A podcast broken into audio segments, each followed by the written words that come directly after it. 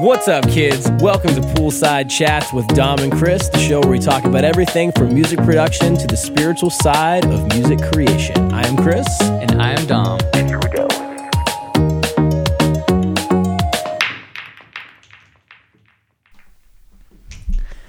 All right, welcome everybody. Hello. Um, fun day today because we actually have questions, We do have questions. and not just the questions we've been pretending that people have been submitting. That's that, that is true. No, I'm just kidding. We haven't even done that, as you've heard. Yes. Um, but uh, yeah, we actually have questions. We uh, or Chris started by putting out some prompts on uh, our Facebook uh, groups. Yeah, speaking of that, guys, if uh, obviously if you haven't maybe followed us on Facebook, Chris or Dom, or the Beginner to Advanced Music Production group, or the Continuing Music Studio Facebook group, definitely uh, you know like those pages as you will see really cool updates on tutorials and podcasts and more, and it'd be cool to connect with you guys. yeah, we'll actually plug ourselves after. we should one. after 17 Yeah. episodes. Yeah. I think it's Well, about actually- time. It's still pretty soon. There's only this is the 18th one. That's so true. There's really That's- haven't been that, many. That's true. That's, That's true. probably a pretty appropriate time now. I think so. Yeah. awesome. Yeah, and we're gonna have to make sure I'll go through these and um when we make sure you tag these people in uh when you do your post on beginner advanced. Yep. And the one dude specifically asked to be tagged because he doesn't want to have to search it out. That makes perfect sense. We will tag you all. Cool. Um. All right. So starting out, should we just start with the questions? Dive in. All right, so Steve Henshaw asks, "Do you have any tips on convolution-based reverbs and how to modulate their output slightly so they don't sound static, quote unquote, or maybe tips on when and why you'd want to use a multi-band compressor or limiter on a mix?" So two different questions here.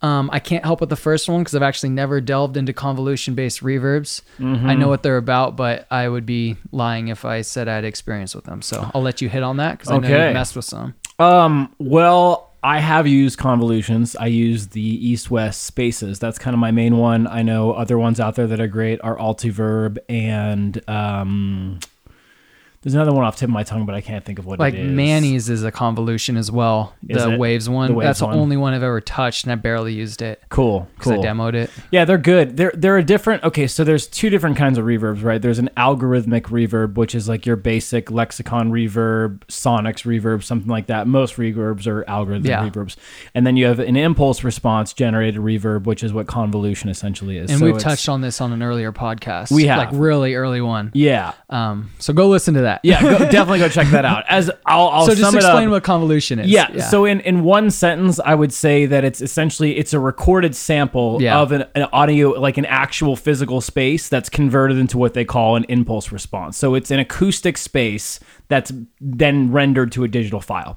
So I guess in in Steve's question, um, you know, I think automation is your your key here and your biggest friend. I know a lot of convolution reverbs now are coming out with massive parameters. Like you can automate 40, 50, 60 different preferences on it.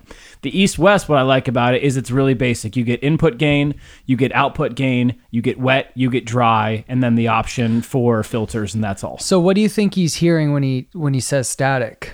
My guess on static, I think we talked about this in a podcast or two ago, was I, I was talking about my theory behind what I call static mixing versus dynamic mixing. Or Oh, no, just with convolution reverbs. Why would he his because he's speaking about convolution? Yeah, yeah, yeah, yeah. I think it's an automation thing because like a s- static in my mind applies or implies something that's stagnant that doesn't have any movement, Yeah. any fluctuation over time. So I think by automating the parameters of the reverb, it would give it a more dynamic performance and feel like a static wash of reverb. Yeah, that's what I'm confused though because I feel like he would have tried probably. messing with um What, what was what did he say? He wanted to do something about the So- input. no, he said so, and how to modulate the output slightly so they don't sound static. Yeah, I think that's that would be okay. So I would say in terms of modulation, the first thing that obviously comes to mind is automation, automating I think preferences. chorus. Well, that's what I was going to say Yeah, next. yeah. I said, why not then? Why don't you do this? Um, why don't you take the um, the reverb send and then run that reverb send after it to another send with a flanger, phaser, chorus, pitch shifter, um, delay, anything like that, and then modulate the reverb trail with a modulation effect. Yeah, I mean, I would say just try putting a chorus on, um, just because most choruses will have a dry wet knob, Right. And so you just put it on right after the on the send, right. And then uh, just mess with that a tiny bit and um, try that out. Yeah, I think that's a really good way to go about it. I, I think you know convolution is they're kind of designing it to be as authentic as possible. So I think that if you're looking, Yeah. just that I'm just thinking outside the box Yeah. here, but if you're looking for like a modulated sound, I would probably lean towards an algorithmic design because it has way more parameters for modulation, and those reverbs are designed to be more synthetic. The whole reason you go convolution is to grab a space like like to record the cathedral that you're not going to go take a pair of microphones Yeah, to to record. exactly. You know, I would I would want the sound as is if it were me, Yeah. and I would go algorithmic if I wanted more control over the parameters and modulation. And then another thing is is how many different algorithms is he trying? And then why does he Right. think if he's tried literally 200, Right. then why does he think they're all static compared to algorithmic? And Right. if he really it, there must be something in the convolution that he likes, but he's still not getting that he could get with an algorithmic, or he just wants something more. I would just say mess around with the effects after it, Yeah. and then do some automation if you need to, or compress it, um, and then use some Yeah. effects or something. I would say a question that I have for you, Steve, is like why why are you trying to modulate this convolution reverb? Is it your favorite? Do you like the sound of it? Do you have other reverbs that you're really not a fan of? Is this your only one?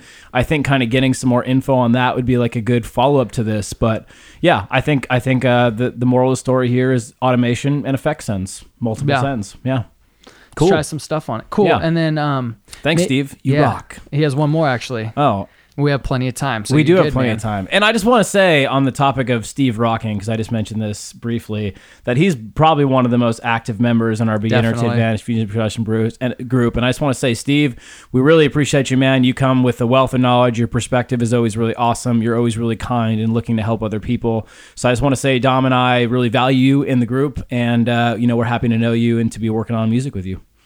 Anyways, Cool. part, part two of Steve. In fact, turn around. We're looking at you right now. We are. um. um, cool. So then he said, why would you want to use a multi-band compressor or limiter on a mix? So the limiter one. Break. Let's let's Well, talk I mean, into two I- categories. actually, I just read that. Like, I actually just comprehended that he said limiter because that's not one that people usually ask about because people usually that's the first thing you learn about let's is let's how much yeah. to smash your right. mix bus. No, for sure, for sure, with an L two or multiple L twos. no, that's perfect. Yeah, That's, yeah. Why don't Why don't we go back and forth? Let's split Yeah, it into compression and then limiting. Oh no, multi. So it's multi-band compressor right, specifically. Right, right, right. Yeah, okay. Yeah, yeah.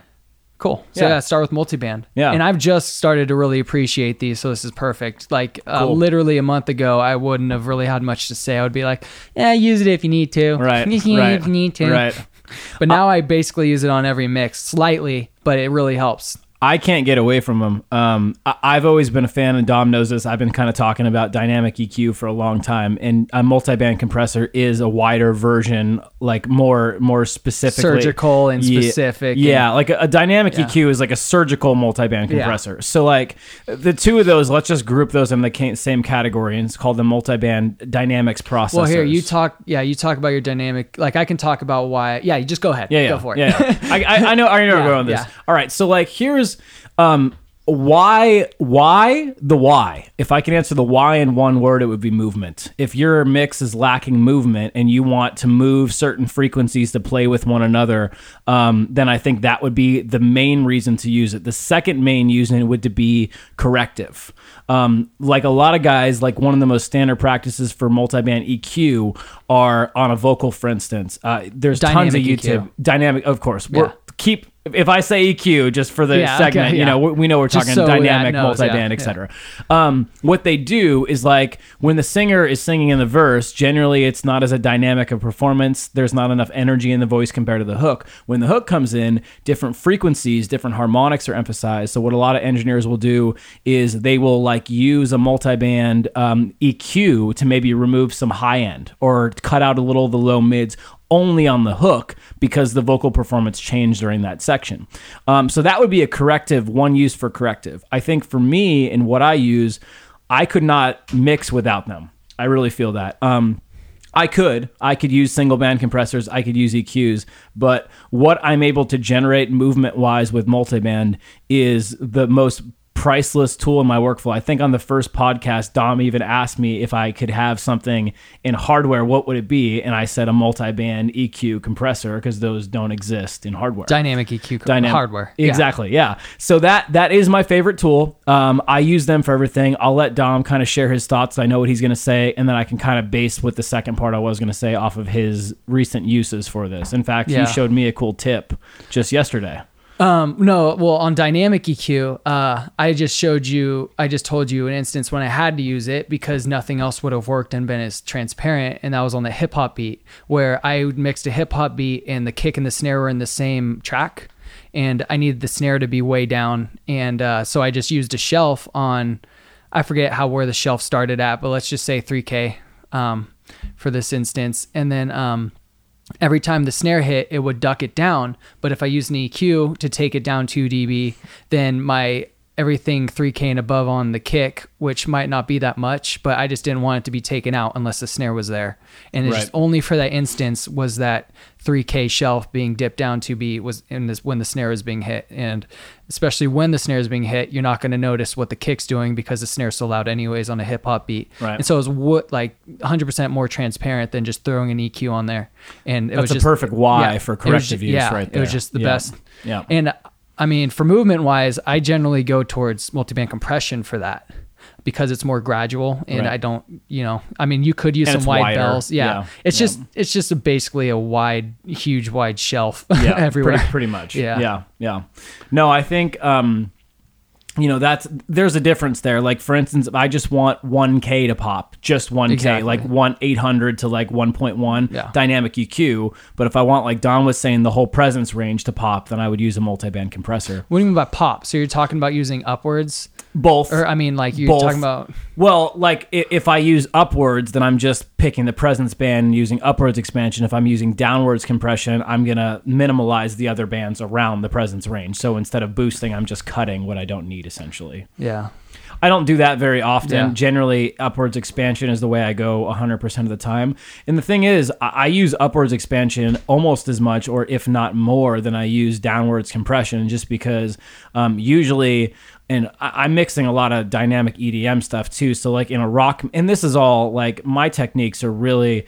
EDM is an extremely production heavy genre. You know, I wouldn't use half these techniques in rock because there's no reason for a guitar note to ping out versus something else because I'm usually dealing with, you know, four synths playing at once versus a stereo pair of guitars. So I think the application of it is definitely based on the genre, but I would say that um, movement, separation of frequencies, and you know to give your your feel like the mix more dynamics is, is the easiest way to do it because versus using a single band compressor maybe you just want the mid range to pump in a cool way behind the vocals and a single band compressor won't give you the ability to do that. You'll have to pump the lows and the low mids and the highs equally the same. Yeah. So that's all i got to say about that Cool. So is it my turn? So what's going on? yeah yeah Okay. wait waiting on you man just in your world dom chill just cool. Um, yeah, I, I only mainly use uh, multiband stuff on my mix bus. I mean, multiband compression. I'll use dynamic EQ in the mix more often than multiband compression, um, just because it's usually corrective stuff. But I feel like the movement of multiband compressors does really well on the mix bus. And I'm not saying it's the only place you should put it. That's just where I found that I've enjoyed it, and it's not too weird. Um, but yeah, I just have certain presets that I've just found that I like to use. Um, the yeah, this one Fab Filter preset that controls that literally says control lows and highs. great preset Yeah, and it's just it takes it allows you to hear what's going on up top and down low. Still, like we're talking almost non-audible ranges with this preset, but it just really what I get from it. Um, and if you have the Fab Filter Pro MB, um, it's just under stands the for pro multi yeah. um, think people got that. Yeah. we should give them more credit. Um, but yeah, it's under the mix bus setting, and it's the first one that says control lows and highs. And uh, I just mess with the both thresholds simultaneously, just so they're both getting about a dB down, and it just helps focus everything into the audible range, and just takes kind of the I just instead of using high pass filters and low pass filters Mm-hmm. to take away the junk up top where you're really not hearing, it does it and it, lowers the volume a little bit in a very pleasing way and just lets it pump, you know, just more movement instead of just an older school style of Mm-hmm. just using a shelf or something, which is going to be really static and it just sounds a lot more modern to me, a lot more of the age. Right. Yeah. It's good to be of the age. Yeah, especially with EDM. This is also I mainly use the EDM, but it works with this works with a lot of different genres. But Absolutely. yeah, Yeah, no, Dom actually showed me that two days ago when he was over here, and then I tweaked the patch and then renamed it the Dom. Yeah. So now I have a patch which I wasn't Dom. my original at all either. It, but- it was not. It was nowhere close. But, But- it started from Yeah. Dom's idea, Yeah. which was really cool. Um, but yeah, I, I would say that um, it's. Uh, I, I want to because we we talk about limiting too. So I want to talk about that real yeah, fast. we Mixed- got time. mixed, we but we yeah. only have a few questions anyway. Absolutely. So Um, uh, but like what Dom was saying on the two bus, okay, this is what I want to caution people. Like the two bus is the most, da- and you can, a lot of people agree with this. And I said probably the most, yeah, the most dangerous, dangerous. Let me stress again, dangerous place. D box. Oh, Oh, sorry. d- yeah. I have a D box. Those are great. I love those. Um, to put a, a multi-band compressor. If you're not super familiar with it yet, I would say start with it on individual layers and understand how it kind of works. Get your mind around it. It took me a long time to wrap my mind around how it worked. Even though I got it, I didn't really get it. Compression, especially multi-band compression, is one of those things where you're like, for years, I was like, I get it, and then I would get in the mix. I'm like, I don't really get it, you know. And it's like, but I, I like intelligently understood it, but I just couldn't get the compressor to do what I wanted to do quite yet. Um, so I would say that the one thing just to consider with mix bus limiting or multi-band limiting is just really be aware of your attack and release. That's really the most critical thing. Like an L2 was the standard for a long time, but it's like a one button trick. You know, there's no attack and release. I There's a think with- release. is there a release on mm-hmm. the L2? There's auto and a release. Oh, but not like you. There's just like two options. You can't like dial in like can dial the in the exact release. millisecond. You can. Yeah, Oh. the attack. Um, I don't know if FabFilter does it because they allow you to attack, which is weird for a limiter because your Fab filter lets you do the attack. No, I'm saying it's weird that it does Oh, because yeah. with the limiter, the whole point is to not let anything past a threshold. Yeah. So if your attack is a certain way, then they must be still shaving off all the threshold, but then somehow like making you think you're doing a faster and slower Mm-hmm. attack. So it's weird how they do it, but I just so it makes sense that waves wouldn't even have thought of that because the point is is to keep everything stopped at a brick wall Absolutely. you know Absolutely. so it, the attack thing is really really weird like Yeah. for like the release makes sense Yeah. but um yeah just wanted to say that No, but, that's yeah. really good. I I think the only reason I bring that up now is you guys know me. I've said it uh, across multiple episodes. Like I, I like options. I like having control over something. Like an LA2 is great, but I find myself not using it often because it just has one thing that I can do. Um, but I think with compressors. Um, if it doesn't have attack and release, I'm really bummed. You know, I don't like the fixed stuff because I find like you're kind of forcing it at that point. Like, oh, okay, it's a little slow, it's a little fast, but it'll have to do kind of thing. So I would say with with limiting, if you're gonna go with like a really basic limiter, like the Mic DSP one or um, a Waves or something like that, um, just you know the set it and forget it limiters, those are cool. But if you're gonna go to a maximizer, which is essentially what a multiband um, you know limiter is, multiband maximizer, just be be aware that you can use it in creative ways if you have control over the attack and release. I find that and the side chain for that matter. If you have a side chain control, that's even better. Um, but a multiband limiter or maximizer would sound great on a mix bus, assuming one of two things: the mix needs like like what Dom was saying, like clarity. Uh, and just chopping the lows and the highs a little bit in like a really present kind of way. If it needs enhancement in a certain band, like maybe you get to the mix bus stage, you're too lazy to go back to the mix. You're like, okay, my track's lacking lows, so I'm gonna punch those up a dB just from you know 60 hertz to 120 hertz or something like that, and then maybe you want to do the same thing on the top end. what do you mean punch it up so you're saying compress those then bring it up compress those and then bring the gain up afterwards. Okay. Yeah. Just Yeah. clarifying. Yeah, yeah, yeah. Yeah, for sure. Yeah. Yeah. Um so that and like corrective work too. Like if you get to the mix too and you're feeling like there's dynamic EQ is great on a mix bus if you need It it is. It is. because it's a lot more subtle Absolutely. Yeah Yeah, the subtleness, like always, just think in your mind, dynamic EQ is going to be Yeah. like the the subtle, more transparent way to go. The multi-band approach is going to affect you know gradual bands, but I think um, you know the the for me the reason I use maximizers are on subgroups. I, I haven't put a multi-band maximizer on a mix bus in a long time. I use a single band compressor now, a, a Pultec EQ, and that's pretty much it. Uh, but on subgroups, I feel like those can really pump and move together in a cool Oh, way. I didn't read. So he said multi-band compressor or limiter, meaning both multi-band. I read multi-band compressor or just limiter. No, so I think he's talking because I'm sure he knows what a limiter does. That's why I was confused. Right. So it makes sense why he'd be like, because the Brainworx maximizer is a Right. like V. What is that monster called? the V3, The, Brainworx limiter. I forget what it's the called. limiter. It has a multi-band limit. There's a Brainworx multi-band limiter. Oh, really? And it's Oh, I didn't it's- even know that. it's one of those things where you'd have to really delve into Right. and get good with it. Yeah, a lot of their um, products Okay, well, on that note, I never use multi-band limiters. Okay. I don't have any. I never use them, and uh, I could technically make the Fab Filter one. I can. There's Don't infinite. you have the the waves LL3 or whatever it is, the multi maximizer? no, that's the, just their multi-band. You thought you said LL3 a while ago, but no, I, I have the waves. I think it's a limiter. no, it, it's the um, waves. Uh, just L. It's linear phase multi-band. Hmm. Yeah. Interesting. and I only it was really cheap on sale and I got it because I heard Greg Wells talking about it. Yeah, I think it's uh, a peak. It says here, I'm looking it up, it's the peak limiter. So it's L3 maximizer.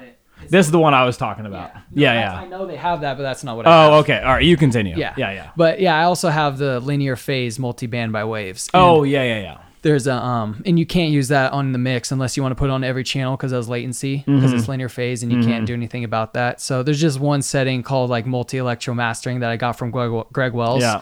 And I was like, it's worth a try, and I actually really like it. I get the problem with the wave shit, especially that when it's older like that, Yeah. the you can't see how much you actually gain reducing because Right. like the Fab filter stuff, which is always going to be come back to it because it's amazing because they Right. put everything in there. It's You so can great. make the you It's can so make the graphic go down to 3 dB, so you Yeah. can see if you're getting negative or Right. 0.5 dB of gain Right. reduction. Right. But with this um, waves one, it goes by 6 dB. And there's no markings in between that, and it's a really small window, and you Yeah, can't Yeah, the resolution is like garbage. And so Yeah. it's like I have to just watch it just move a tiny bit. Right. But what I love, and this is why I use multiband um, compression on my mix bus, is because that that um, preset has a shape to it because everything's set up in a way where the low mids are going to hit first because Mm-hmm. the threshold's lower. Then it's going to be your subs, and then shortly after that is the most important part, which is your um, mids, and then after that completely is your highs Right. and then which is great because i use that other preset for my highs anyway so Right. my highs aren't even being touched with this uh um what do i call it multi-electro uh, mastering yeah, preset yeah. and uh, so that's great and my generally i just do it for my low mids so i'm just using it to pump my low mids in a way where it's more musical than just cutting it out Right. and so I just use it for that reason. Nice. And it's just very subtle. Like I'm getting at the most a dB and a half. Nice. With with both plugins. Nice. You know, I just because like you said, you can get nasty with them quick. Real quick. They really quick. They should be very sparingly and just quarter a little, dB, a little half goes dB a goes way. along. You wouldn't think, and the thing is, you're probably not going to hear it at first, and that's totally Yeah. cool. That's actually probably a better thing if you can't Yeah. hear it, because then you're like, okay, no harm, no foul. Yeah, I'll leave it on the mix, kind of thing. Yeah. They can do a lot. They're really cool if you dial them in right. It, you just got to take time to Yeah. do it. You know, that's the only thing is is compression is all about you know every setting matters. Like the the sensitivity of the threshold, the sidechain filter, the attack and the release, like down to the millisecond. You know, ten milliseconds too fast or too slow. You know, might cause something in the mid range that's delaying it or speeding it up, which you know you don't necessarily like. So I think the key with multiband anything is just like be as present as you can be be as objective as you can be. You know close your eyes shut off your brain turn off your thoughts like stop analyzing things and look at things and say to yourself okay what is really happening? What am i feeling? You know Yeah. like gauge the air pressure you know gauge turn your speakers up loud you know feel it see how it's hitting you turn it off and that's what you're doing is you're creating shifts in the frequency range so there's going to be an alteration of the sound pressure in the room so it's like crank your speakers up and see if you can actually hear what's going on. No, it's very important with multi-band uh, stuff because they're very very visual so you're going to get very caught up with watching things move on them Right. and you have to start closing your eyes with those You have to. um like one of the most important things Yeah. um when you're a being because you there everything's graphed on them there's not one that isn't Right. so Right. definitely get like i just put my mouse to the bottom left of my screen and my display shut off Yeah. and i use that all the time Now, now. where'd you get that trick from? I don't know you have a screensaver come up which i thought was super annoying mine just shut off Oh, really? Yeah. Oh, that's cool. That's cool. I, I, I went I upped you one well, it was it was my my screensaver says mix with your ears, Oh. uh, and it's like I had to do that because in my old location I would accidentally do that all the time, and I just put that up to like as a gentle reminder to myself Gotcha. because I wasn't so good at it at that Cool. time. Yeah, for sure. Cool. Yeah. No, it's great. Yeah. It helps a lot. Yeah. And then allows you to black out your room. All right. We definitely touched up on that a lot. I would Um, say we beat that if horse we to death. uh, m- somehow In missed what you wanted to talk about, then obvi- just to ask us again and uh, or just, just yell at us- us and yeah. be like, "Hey guys, that was a giant waste of twenty minutes of my time. Uh, please value my time." Yeah. more." So And this we'll- next we'll one- endeavor to do that. Steve didn't end up giving us any um, examples because he's on Australian time and he Is that Mr. Benelek? Yeah. Benelek. a Benelux and he Benelux? has uh, Sup, Steve? Sub man. Mad love, Steve. Mad love. Um, your group's doing great. He has a really fun group and He does. He really encourages participation and uh, What's the name of Steve's group? Steve Benelick, mixing and mastering. Remember that, guys. Good luck spelling his name. Good luck. but the good news is Steve's group is also featured at the beginner to advanced music production group. So if you just want to go to that or you're already in that, just go to the featured groups and you will see Steve's group. Awesome. So his question's a bombshell because this is something everyone would know how to do. And unfortunately, there's not one secret, there's like a million secrets. And his question is um, How do you make things sound 3D? when listening to pro mixes, I almost feel you could look at the kick from all angles. Also, distortion guitars on modern metal is on a whole new level. So it's not here anymore. Right. It's up here. It's way up there. It's like he's talking about distortion guitars. So clean guitars are they haven't They're, changed levels. they're, they're fine. Yeah, Yeah. They, they haven't evolved. Steve's got those down. He's, he's nailing them. it's specifically distortion guitars on modern Right, metal. right, Any right, other genre is fine. Um, so this is like something we're all striving for, but sometimes you don't even want that too because it makes it sound too hi-fi. So it's like it's a blessing and a curse. Not saying I have the blessing, Right. or the curse. Not saying I have it perfect and I'm trying not to use it because obviously everyone can be a better mixer. But um, yeah, getting things 3D, man. Where to Mm. even start? Because it all starts with the thing is, it all, all starts from the beginning. And this is something you'll hear time and time again, but it's frustrating because no one wants to think, oh, I'm not done yet and I can't move to mixing yet. Sound design, guys. Sound design, design, or recording techniques. recording, yeah, any yeah. any way that you're getting your initial sounds, Yep. it's everything. Because think about it. If you don't have the proper mics chosen or the proper tech God damn it, sorry, I have a bunch of I don't know if you can hear that vibrating, but if you don't have a bunch of um different mics around that you can counteract with each other. So you might use a ribbon on one thing. So when you stack a condenser against it, the ribbon's going to sound more distant because the highs are rolled off and the condenser is going to bring the other one forward. Um, there's a lot of different weird Right. things where if you don't have that, if you're using SM57s on everything, unless you're really, really good mixer and you're just starting, you're not going to get that natural three, nat- uh, natural 3D-ness right away. No. And you're going to be struggling for it and you're never going to get it as good as if it was there already and then you're enhancing it. Mm-hmm. So if you if you can don't get your static balance up and things aren't sounding a little bit 3D and everything's sounding completely 2D, then it just wasn't a well arranged song or you know, Or not just- captured properly. or Exactly, just you're the- lazy. the original know. engineering before it got to mixing just Yeah. wasn't professional. Yep. It's just simple as that. And Yep. you just got to make things your best. But let's talk about if things are perfect. Cause that's you know we can Sure. beat, we can beat the horse to death and say Yeah. that it has to everything Do it has to- yeah, again. Re-record yeah. it. But let's say you get that perfect client where you're like, wow, this sounds fantastic. How do you enhance that? Sure. And what do we do? Sure. You know, I'm I'm, I'm going to start out by oh, saying one please word. Please do. contrast. Contrast is huge. Yeah. Yeah. Absolutely. That's so that's basically all. That's like sums everything up with 3D Absolutely. for me. Well, i- think of think of it. everything ties into that. Like It- your it reverb does. choices, everything It ties does. into contrast. It, it has to be. It has to be this. And by the way, Steve, I, I really like how you phrase the phrase. You can look at the kick drum from multiple angles. Yeah. I thought that was a really cool way to articulate that. Really got me thinking. Um, but I would say to pick up where Dom, you know, left off on the contrast issue. Put it this way, okay? Um, think of music in a rule of threes. All right, you can only um, focus on three things in the mix at once when when you're an average listener, not an engineer, right? So that means generally uh, the beats. Uh, the the vocals and some kind of a melody, guitar hook or lead. That's it. That's all the listener can focus on. So it's like you have to keep that in mind when positioning your things in the mix. Okay, what's what's first order of hierarchy that I want people to hear? What's second? What's third? So it's like if you went to a kick drum and you felt that this kick drum was like this circular 360 degree, um, you know, atmospheric hit in in space. That means that they probably chose the kick drum to be one of those three elements, which is step one, is determining your hierarchy for the song and what you want the listener to focus on.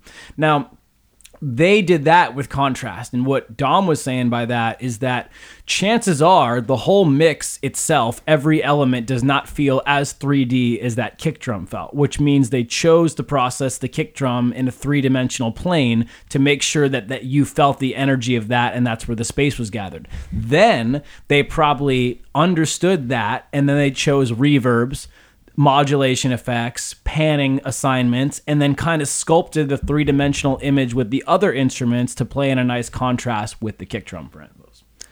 Definitely. And I something that's really really good to do when you're mixing is change your volume mixing volumes around. If anything, keep it kind of low. But if you're gonna, Are you if talking like your monitoring volume? monitor- like what's Okay. coming out of your monitors. Right, yeah. So this really helps with 3Dness because what you're gonna do is if you're used to mixing really loud, even if you like EDM's fun to mix loud because Yeah. you want you want to feel the Everything's energy. fun to mix yeah. loud. Well, Yeah. especially you know Yeah, music No, know that's gonna be played through PAs. Yeah, is, yeah, fun to mix loud, but what you do, no matter what you're working on, is turn your vol- volume down really low, so like it's whispering out of your monitors. Mm-hmm. You shouldn't hear every element in your mix. If you're hearing ele- every element in your mix, then everything's 2D, Right. Because nothing's contrasting with each other, and you Right. have no, you know, depth. There's nothing quieter behind where your ears aren't reaching as much, Right. and there's nothing poking you in the face. So, like Chris said, the rule of threes. So, um, people like I think will.i.am has this mastered he literally has like three elements in any mix Mm-hmm. going on at one time. Sexy and I know it. Like think of how simple all those um, LMFAO Mm-hmm. Oh, songs sure. are. Yeah. Um, Imma Be, massive song. Like um, he's just perfect at it. If you want to listen to anyone who keeps shit simple, it's will.i.am Right. and all of his shit. Like uh, tonight's gonna be a good night. I Yeah. forget what that song name Yeah. was, but Yeah, it's so simple. It's ridiculous. and Yeah. Big hits. Oh, yeah. All you need. hits. He knows how to do it. Yeah. Anyway, so all you do lower your volume down almost all the way to where things are just poking you. You should hear two or three elements coming out. If it's a hip hop song, really all you should be hearing is the snare pretty loud, the vocal louder, and then the kick like just barely behind both of those, and everything else should be pretty damn quiet for mod. This is just if you want to copy what they're doing today, because I listened to a lot of hip hop stuff recently. Everything's super quiet besides the beat this which is like basically the kick and snare and hi hats, Right. and the vocal, Right. and everything else is like just washing in in the background. It's Right. still clear, but like very well done to where it's like you hear it, but you don't need to. He- you know, it's not you don't you're not focusing on it. It's just Mm-hmm. Helping drive the song. And if you lower that those songs down a lot, all you're gonna hear is just the the beat and the vocal Right. and some other little things too that are still kind of the beat because they get really intricate these days because of trap Mm-hmm. influence. But um, that's the best way because when you raise everything back up, is as long as you kind of tuck everything behind it at that point where you're like barely, barely hearing them, you're gonna get a good little uh, depth going on in your mix, and you can adjust it from there and add effects and enhance things. And but you don't need to hear everything at all times. That's what I'm trying to say when things are low. Just the important things because your ears are actually gonna like it better Right. like Right. whether you think you need those backing vocals to be really loud too because they're exciting at the time you don't you know Right. it's just constraint like Yeah, and it's just it, it's sticking to the vision. You know, Yeah. it's like under and if you don't have a vision, that's your first step. Yeah. what is your vision? What's you the know? most Yeah. important thing? No, for Yeah. sure. So it's like it's starting there and then going about it. And I mean, let's say too, like take it a step further from what Dom had been leading up to is in a, okay. Let's say you did everything. You, you killed the recording. You killed the production. You, the sound design is great. From there, you know, your plug-in choices just have to be based on what the contrast is with the drums. So like, and and really beyond that, like it, what do they are with the guitars? What do they are excuse me with the vocals so it's like it's up to you to figure that out i mean great ways to you know a kick we'll, we'll break get away from kick for a second Yeah. and just talk about 3d mixes i mean i think if if i could summarize a 3d mix in three words it would be contrast again and we're talking about frequencies and volume and panning. We're talking about um use of spatial effects. So how your reverbs and delays and choruses and all that are intertwining with one another and, and playing off one another.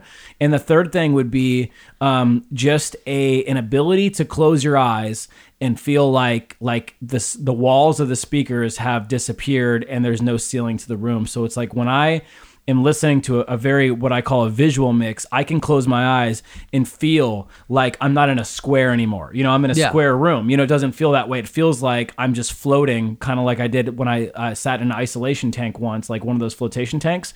When when you can close your eyes and meditate long enough, you actually don't feel yourself floating in the water anymore. You feel like you're floating in the abyss of space.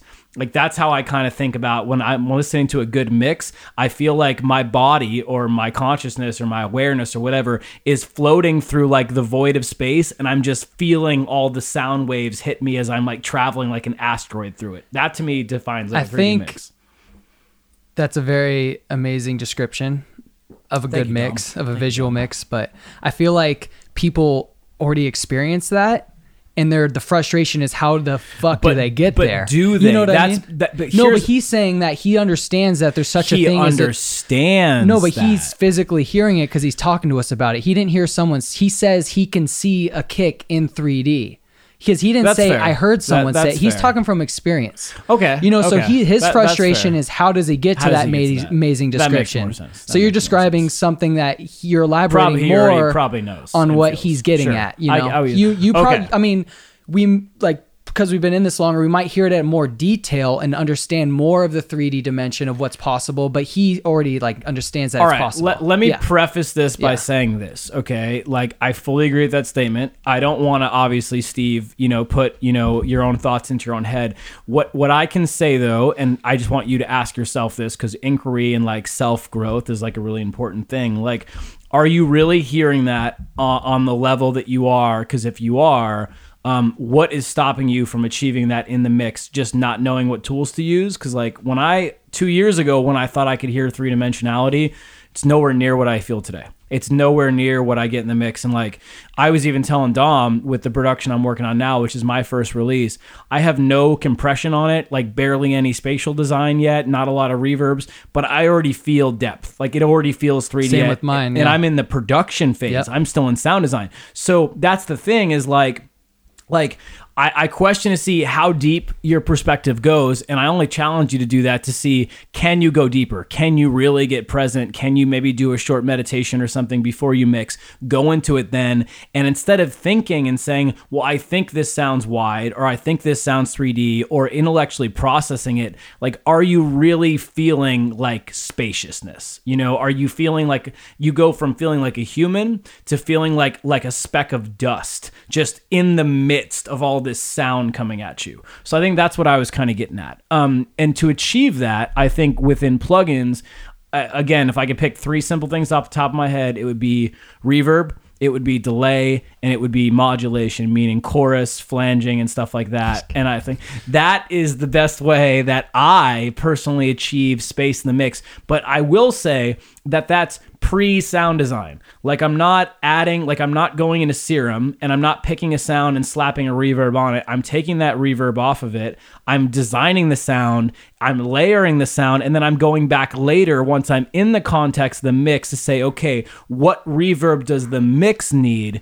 to give me three dimensionality and i think a lot of times with room mics when people are recording organic instruments or with sound design with synths everybody's so heavy on the effects in the production phase because it sounds better. By the time they get to the mix you realize this isn't really working and i think that's what's working against you from achieving a three-dimensional space. It goes so deep though too because even within reverbs, a huge thing that a lot of people do is they put all the reverbs wide, and that's not going Right. to help you get 3D. No. All that's going to help you do is get a wide 2D mix. Right, So with reverb. You, so with Yeah. reverb, you really got to fo- like a lot of different. Even use stereo width plugins that can make things mono. Sure. or wide great. and Yeah. really focus on not having all your reverbs in the same spot. If you're someone who likes to use a bunch of different reverbs on a mix, then use them in conjunction with each other so the drums are maybe like wide overheads or something, but then also have the room reverb you're using dead mono. Right. And so it glues the center together and then have your vocal reverb really wide.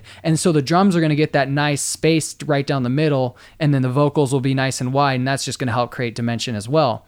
But then also just to touch up is you were talking about synths a lot and Steve never works with synths. Yeah. So I just wanted to touch up on something that would help him a lot. Yeah. Yeah. Um, with, with rock mixes, um, you missed a very important thing, and it's just EQ, like how our ears perceive frequencies. Right, right. And if you just know, like when things are far away, you hear more. Um, you hear a lot more uh, high frequencies. Right. You Um, do. Well, Yeah. it depends on how loud the sound source sure. is. Sure. Um, it's so for instance, like it's you can kind of just trick the ear because actually because a lot of times we want something to sound far away, we actually shave off the highs. right. Um, and you hear a lot more lows, especially if it's like through a wall when things are blocking it. Right. It's a little bit different if you're like in open air, Yeah. but um, most of the time, if you want to trick the ear into thinking something's far away, you take less highs off it because our ears are attracted to the mid range, and you just duck that down. Like 1K is a really good frequency for ducking things down and pushing it back in the mix, but not losing clarity, because it just has that kind of effect on things. Like 1 to 2K range is really good for that. And so I would just experiment with that. So um, if you have everything balanced really well, just start EQing things back. Like I just use really gradual shell filters just to start pushing things back in the mix. Just you know, just in the mid range, and just start pushing things back, and it just helps a lot. Yep. Um, so EQ is my best friend for dimensionality. I start with that, and then I just use reverbs and delays or to enhance it. I never, tr- I never use those to push things back right away, because if you, they don't, they'll push things back pretty far. But if it's things are 2D and then you use reverbs to push them back a lot, then you're usually saturating with reverb a ton. Sure. And it's really effect heavy, and I don't Sure. normally go f- like No, too much I- for that. I- you I agree. But I think so. I think you automatically do that with EQ without even thinking about it. Because once you once you're used, because I that's me too, and I just I know when I want things back, and I automatically just EQ things for that purpose. Right. But it kind of becomes second nature at some point, and that's all I was gonna say is I know you already do it. It's Yeah. just you didn't think about you know because it's just so I, ingrained. I, I skipped a few steps Yeah. to say the least Yeah. in my explanation. because I- I- compression can help a lot. Your Ev- tack dude, settings, yeah. saturation can affect a lot you know delaying a reverb reverbing a delay Yeah. you know there's so many like I, what i was saying with the space is that like is EQ paramount? Absolutely. Like, is is shaving off low end and just reverbing the mid range great? Like, yes. Dom made a good point, and again ties into contrast. One of the big themes he talked about a mono reverb in the center and then a wide reverb on overheads. Like, but those obviously would need to be EQs, right? You wouldn't want low end in the in the width. You know, you'd want that to be more mid range and mid. And Yeah, I highs use the Abbey Road thing yeah, on that. Yeah, band know. pass it pretty heavily at like, you know, 700 to like 4K, 5K. Well, I said put the wide reverb on the vocals and the room reverb on the drums, but said different. either way. Yeah. Like, like, Yeah. yeah. Like, the point is like, like you don't just slap a reverb on a source. It's like you have to mix the reverb. Yeah. Like you don't like, Oh, yeah. Automation is really key too for like, for space. Maybe the reverb automates in and out with a low cut filter and the hi- lows cut in and out or the highs cut in and out, or you route the filter or you route the reverb to a sidechain compressor and then the reverb ducks in and out with the kick drum or you automate the volume of the reverb um, coming out of a chorus or something like that. So all those are going to create space. Um, i think with dimensionality though obviously eq is a huge huge component of that because like obviously anything that's not bright is going to feel farther back. So it's like everything should always be EQ'd. I guess what I should have said, which I'm glad Dom said, is like anytime you use spatial processing, like no matter what it is, you should always be looking into possibly EQing out what you don't need and then possibly adding a little bit more of what you do need. And then that paired with automation, I feel will give you like a really just do that alone and spend an extra day on your mix just doing automation, filter ride, stuff like that on your sends, and then listen to your mix. Guarantee it'll be better than the last mix. Yeah, and I'm very familiar with Steve's mixes. Um, I've uh, heard a lot of his through his group, um, which they do like a monthly different mix, which is awesome. That Cool. people compare mixes, you Oh, know, that's just fun. to help Yeah. share different Yeah. ideas and Yeah. like, oh, I like what you did on that. Like, how'd you get the guitar tone and everything? It's really cool. Nice. Um, so one thing I would tell you to do specifically is to try to keep more volume differences in your stuff because by the time you get to your mix bus, I know you like to use a pretty heavy mix bus chain um, as far as it affecting the sound a lot. Uh, I would say to um, if you're going to keep limiting and compressing the way you do, uh, you could use more of a dynamic um, difference in your volumes of uh, just your different tracks. Like for instance, you could have your kick drum a little lower, or just the important three, like like we're saying, you could have your three sticking out more than your background stuff. Right. Um, and then when you limit, it won't squash that dynamics down as much and bring it because limiting's always going to take it down to 2D a little bit. Right. Like that's why we have professional mastering engineers. They're the professionals at keeping that 3D element that we get in the mix. So anything that you put on your two bus should not be taking away from that 2D or 3D-ness. And I feel like you're kind of suffering from that. So I would actually recommend mixing without a mix bus for a while. Um, or very, very light, like shave off a dB with your limiter, maybe shave off 2 dB at the most with your compressor, do very light EQing, um, and just rely on your mixing. That will get you, because I didn't use a mix bus for my first two, three years of mixing because I didn't trust myself to use it. I didn't know what I was doing. I just would have been throwing stuff on and hoping it was helping it out. So that's just my advice. Um, I just I would try it on your next mix, just maybe even not using a mix bus, and then putting on at the very end to try to just enhance things you've already done instead of um, just hoping it's going to help if that's the case, you know. But yeah, hope that helped. Um, it's a very touchy subject because that's some. It's kind of like a holy grail of mixing. I mean, we all have those mixes, but a lot of my favorite mixes also don't have a 3D quality. So Not every mix needs a 3D quality. But if you're hearing mixes that you like and they do, then that's a thing because then you want to, you know, Right. at least be able to do that. Right. It's a tool as much like once you know, like, yeah. Yeah. It's a different type of energy too because it's, it's very professional sound. And sometimes you need to be more sublime with it. Sure. Absolutely. you know? Yeah. I So, agree. it's I like- agree. Do you want to do you want to briefly touch on guitars real fast? Steve was saying something about guitars.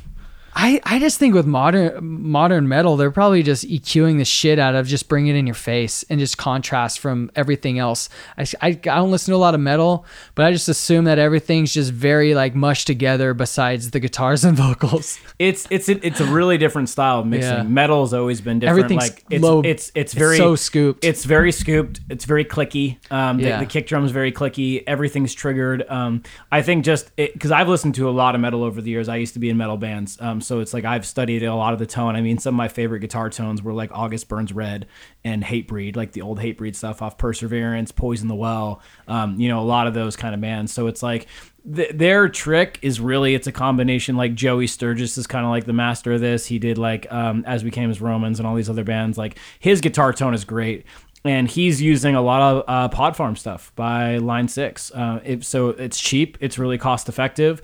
Um, he actually makes bundles, not to you know plug a bunch of Joey stuff because I don't personally use it because I'm I'm not mixing metal or anything like that. But I have worked with people that have mixed metal. Sidewinder. sidewinder is a great. Widener, Yeah. not winder, Wide- but widener. It's, Yeah, it's useful once in a while. It is. That's for your 3D depth, Steve. Plug Yeah. that on your mix. Um, but yeah, the Joey Sturgis stuff is really good. Um, UAD makes some really good amps now. IK Multimedia actually has a bundle. I think it's an AmpliTube where they have Mesa triple rectifiers and orange amps and stuff like that. So I think with guitars, it's a combination of two things. Uh, everything is heavily triggered now, heavily, heavily triggered. So it's about getting a sample library together that you can trigger tones, distortions, you know, back end with DI and stuff like that. So I think it's about, you know, start where we started this conversation, getting a good DI so you can then parallel that in with like amp distortion in the box, but also just getting a really nice amp with tubes. I mean, for metal, I still have a triple rectifier and mine's heavily modded. Like I changed all the tubes out, I upgraded the power supply, and mine sounds like a Mesa triple rec on steroids. And it's for metal, it's great. I wish I could use it more often because it's such an amazing tone right out of the amp that I would say, you know, make an amp selection too. Get one high quality Engl or Hughes and Kettner or Mesa or Orange, you know, that costs two or three grand, and you're gonna get all your tone out of those 14 tubes or whatever in there. And man, you can do a lot because all those guys in those metal bands, they're using some great amps with 57s. But again, it's the head. Oh well, you're gonna yeah, 57s are gonna be great on Of course. those. You know, Yeah, yeah. But the point is, like, they're capturing a really good tone, then DIing it and pairing that in Yeah. with a digital tone from a Pod Farm or a Line 6 or, you know, uh, IK Multimedia AmpliTube. And those are all amazing products. I mean, they, they those amps sound damn good. Damn good. And anything modern, you just kind of have to think out of the box. Like, why do things not sound dated in modern?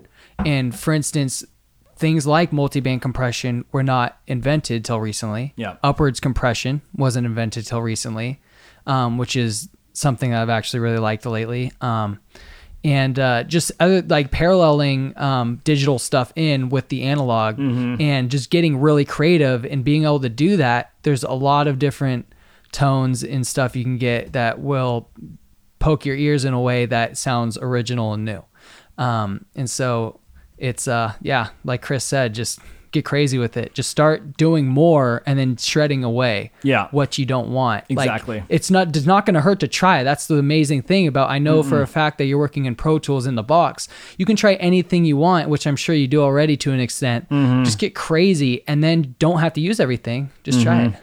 Totally. And I will say uh, a fun thing I just looked up on my computer. There is an awesome website out there. It's called Premier Guitar, and they have uh, a segment they call Rig Rundown, which is badass. I've been looking at this for years. And you can look up all your favorite players, what amps they use, what guitars, what pedals. So if you ever, you know, want to scour eBay or Craigslist, maybe you can pick up one of these amp heads for like 300 bucks and get closer to the tone you actually want. Yeah, I just got a uh, vintage um, Roland chorus pedal, Oh, cool. and it it takes it's like what's on the Juno. Yeah, yeah. Like um, the but John, 80s, but the- John like Frusciante used it Yeah. on Blood Sugar Sex Yeah. Magik, and Yeah. uh, you can take stuff from mono and put into stereo. So I'm really excited to Oh, use that's that. cool. But the way the chorus does it is, even though when it sums to mono, it's still going to sound chorused. Yeah. it doesn't shred. It doesn't um sound badly. Nice. And you can still hear most of the signal. So I'm going to be using it on background stuff. Cool. You know that tickles the ears. Yeah. But um. A good chorus is really hard to come by. Yeah, by. and those that chorus. I mean, I have the Juno 106, and it's the chorus is just amazing. It's just staple on that yeah, thing. yeah, yeah. Um, but yeah, that's another long-winded Yeah. answer to, but Yeah. a very long-winded question because yes. you can say, "Oh, just EQ properly. Oh, just use reverb properly." But Right. it's implementing these things that, Right. and the theory behind it, and then each mix is different, and Right. there's so much stuff. And this is the type of thing where it would really help to kind of get um to be able to watch someone. Exactly. Um, yeah. Like a one-on-one wouldn't we mixing, all just like to sit like, around and watch people mixing you know? situation or something. yeah, something. Totally. Yeah, for sure. For sure. Um, but uh, yeah, so that's that. Cool. Cool. Um, we have one last another kind of long question, so let's get to it. Let's- um, let's this is going to be one of our longer podcasts, but it's good. Um, it's It not is. like we got we're. some Uh, quality A grade material here. it's not like we've been limiting these for something for a reason. We're not just dicking around here, Dom. Yeah. We're talking about important life threatening matters. Life threatening, life enhancing. Let's life say that. enhancing. um, you feel threatened? No, it was a joke. I'm just I was kidding. I was trying to be sarcastic. I know you don't I feel was being threatened. I was being facetious. sarcastic too. I know you were, Dom. I was being facetious as We, well. we just had a battle of sarcasm. I believe you're the clear winner there. I was think gonna say, and I lost. So who knows? I was also being sarcastic there too. but oh, I would have been sarcastic as well. I know you were. All right, what, what is our what is our Uh. final request from our our awesome audience? Tyler Hinkleman. what's up, Ty? Um, I was not aware of your existence till recently, but I'm very, very Thanks, grateful Nice you that you reached out because I don't know everyone in this world. Oh, he didn't say that. You're saying that. Oh, absolutely. Oh, okay. Yeah. Oh, Tyler No, is super active on our. yeah, on our- I'm not- I'm- I'm just not aware, Well, Dom, Dom is happy to meet you. I Yeah. am welcoming you uh, first as Oh, of a, a, a quasi guest. Uh, yeah, dude, you, you rock, man. You always uh, submit really cool stuff and, and share cool stuff. So thanks, man. But a lot of the all three of you so far have been. You guys are all sp- great. Like I know the Gold first two stars very well. for everybody. yeah, everyone's super active, and I mean Steve has his own awesome group anyway, so of course he's super active. Right. But um, all right, Tyler Hinkleman. So he's has summing questions, and it's actually in the box summing questions. so Love this is uh, yeah. So we're gonna have stuff to say about this, um, and it's actually a great topic because he's talking about in the box summing, which a lot of you would have access to. So his question is, uh, so I recently picked up the Waves NLS, which stands for nonlinear summer. I put the bus end on my mix bus and route my channel buses to it via the channel side of the plugin. It offers the SSL, EMI, and Neve emulations. It makes a world of difference. But it's basically just adding color. I'd like to know more about the technique and whether or not it can be used to creatively or you be used creatively to really liven up a mix rather than just running channels through it.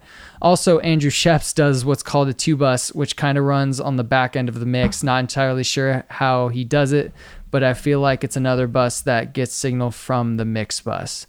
I think the mix bus and the two bus are basically the same He's thing. actually, I think, talking about the rear bus. Oh, his like Andrew Scheps' 1176 Yeah, you would know about- parallel chain. yeah. I can talk about that. yeah, it's just a parallel mix bus. That's all it is. Yeah. It's um, essentially it's called the rear bus because on his Neve console there was a bus called rear bus. So Gotcha. essentially he would just send he sends bass, guitars, and vocals. Pretty much no, he sends everything but drums and bass to the rear bus on a four to one ratio or all buttons ratio. Now he's using it in the box at a two to one ratio with the universal audio plugin, but he's essentially paralleling in and getting about two decibels of compression on certain elements before the mix bus Before parallel. so it goes out of the main faders via aux send to the parallel bus and that parallel bus gets fed into the mix bus so Okay. he's like compressing like what he's doing is essentially compressing his mid-range together his vocals guitars and stuff like that through an 1176 for color and light compression Okay. and then that's getting fed into the overall stereo feed of the track Gotcha. Cool. So it's Yeah. not paralleling with it. It's just going into it. He's just he's just doing a stage with those first before yeah it it's hits just the a, it's just a parallel compression return it's not like separate it's just like no, because if it's going back into the mix bus, right? That's what you said. Yeah well it's, it's just like everything else everything's just like stereo out Yeah. and then just going to the final fader Okay. Well, yeah. Okay. So he has a parallel of all those things going into it, and then he sends it. Yeah, Okay. Cool. yeah. And then he's just feeding into different things into it to his taste. exactly Kind of like what, yeah, what we would do with things, Totally. like we do all the time. Yeah, totally. Yeah. Just set up a compressor. It's and just, a standard parallel yeah. compression bus. That's Cool. all it is. It just just sounds fancier because yeah, because he's Andrew Scheps and he can do and that. he likes his blue stripes, and that's what he's using. no, he's actually using the uh, the black faces, the Rev Ds. Well, he also does something with the blue stripes on his mix bus, though. No, not on the mix bus. I think he has one blue stripe that he uses for vocals, if I'm not mistaken. And the Rev Ds, he actually said it in one of his pure mix things, are like from a Motown studio. They're not matched. He came from two different areas. One's probably broken, and he just hasn't touched them in like 15 years. Interesting. Yeah, I'll have to look that up. Yeah, Cool. I have right. the I have the video. We can check it out later. Yeah. yeah. Uh, cool. So he's talking about in the box summing, which is I'm very familiar. I used to use that NLS suite actually before I cool. got. It's Well, what prompted me because to. I don't have. I just read the manual. Oh, so if you, okay. yeah, yeah, I have a it, lot of firsthand experience with this. Oh, perfect. Okay, I'm just so- gonna sit back. okay, so check this out. This was actually a fun test. So like when I first got into the Waves NLS stuff, okay, I was really attracted to the the neat. Okay, so I'll break down what what they all sound like for people that are kind of interested in the topic. Okay, the EMI on that setting is really spongy. It's got a sucked up top end. It's very grainy and it's like inflated in a low MIDI kind of way. I never found myself using it too often because I felt it was too cloudy for EDM or for most in the box music. The SSL just felt like clean gain. I, I didn't feel any SSL tone out of it at all. and Tyler said he didn't. Is it No. Ty- he said he doesn't like that one because he's like wasn't getting anything No, out of it it. really doesn't do much. Um, it, it- really, I think it's it's nothing to, to be quite Yeah. honest. Um, yeah, The- it's like they're you buying. yeah, nothing. you're buying you're buying what you think to be, and they change the color and they change the knob, you know. So it's like you, th- oh, cool SSL mode. No, that's not nothing. It's not doing shit. Um, the Neve mode, on the other hand, is the only usable one in my opinion, unless you're going for that really like the EMI would be great for spongy rock, like dirty '70s Beatles esque, you know, indie rock that's supposed to just be filthy Holla. and gnarly. Yeah, Dom loves that shit. Um, Not really. I know. So, um, okay, so the Neve like it. one's the only one I use. Here's the thing, though. Um, it's not a summing mixer. It's not close to a summing mixer. Tyler, you know this. You already said that it's pretty much just like it's just gain staging your mix differently. That's all it is. Well, also That's all it's doing in um, reality. he also said on I was kind of grilling him about it just so I could get more inside his head, which I could do um, on the Facebook post. Yeah. And he said all he was getting is a little bit of depth and uh, color out of it, and that's, basically contrast, that's though. no, that's basically what a summing mixer does. Yeah, but like, okay, what he's saying though is he's like he's thinking he got a summing mixer. Okay, that's step A. It's not a summing mixer. It's a plug-in, which is really falsely advertised in my opinion. That's one of the drawback about a lot of the wave stuff is they sound it make it sound like way shit's way cooler than it actually Yeah. is. It's not that cool. So for one, um, it's not a true summing mixer, and I know this Well, because well, that's what prompted me. So like, I'm gonna get to this in a Yeah. minute, but because of this, I actually on my computer still for one of my remixes I did, I ordered a dangerous two bus. I had my D box and I got the Burl. And I actually shot all of them out and recorded them. And I recorded the EMI setting, the SSL setting, the Neve setting. Oh, you did, yeah. I Remember about that? Yeah, You- I forgot you you, did it with files. this. Yeah. Well, I didn't. I actually don't remember hearing these ones, but you did. I forgot you did it with the plugin too. I did, I, and that because that was what I was using for the longest time. Want to time. see if you could get away with using well, it. Well, totally. And not only that, I'd never personally heard an analog summing mixer. So I got the Waves one. I'm like, wow, this is really cool. But what I started using the Waves one more, it's not a useless plugin. It's great for gain. It's great to add on individual tracks. I would just use it as a glorified gain knob. And I'm sure You it could- does a thing. It you does know? a thing. just oh has- yeah, It, it has tone. You know, all those options are cool. Um, they don't sound like Neve. They don't sound like SSL. They don't sound like Chandler EMI. But you know, they sound like something, and it does give a mix some flavor. And I actually did a couple mixes a couple years ago where I used those on every subgroup to change the harmonic contour. So I would say that's the reason to use a plugin like that is for that would be contrasting. That would be harmonic saturation contrast. So maybe your drum bus has an SSL tone that's brighter and cleaner. Your guitar bus has you know uh, the Neve on it, and then maybe the pads have the EMI or something or like the that. bass or something. Yeah, anything. needs- yeah. that would be a great way to create contrast with the mix. Um, so here's the thing: you're you're gonna get a touch of depth, but that is really due to gain staging. It's not really giving you a depth of mix like a summing mixer would. You're really just running it through one plugin with circuitry. And my guess is they probably attenuated or you know boosted up those faders like a quarter decibel or something like that because that's the way it always sounded to me. Even with the faders flat, I felt like it wasn't really spatially giving me something summing mixer esque. It was kind of just altering the gain ever so slightly to where I was being tricked into perceiving, you know, I was hearing something. So the cool thing is, is I got the D box uh, as a monitor controller, and I bought it for the summing capability. Got in a dangerous two bus plus or two bus LT, Yeah. which is the stripped down version of it. Uh, same summing as the dangerous one, and then got the Berlin. Ran the same mix through it, the same stems, and I say this a lot, but night and day. I'm talking like, holy shit, my entire world changed when I got into analog summing. Dom was in analog summing too. We wind up, I'll, I'll let him kind of talk about that and what he had with his analog summing rigs and where he's at now. But um, I would say rather than trying to achieve analog summing in the box, I would recommend finding the cheapest eight channel or 16 channel analog summer you can. A lot of them like tonelux makes a cheap one. Um, there's some good ones out there you can get for 500 to 800 bucks. I would highly recommend anybody use one. Even if that's your only piece you don't even have analog just to run your faders instead of choking them down one two bus because that's the thing with the wave stuff. It's still going through the same choked up stereo output.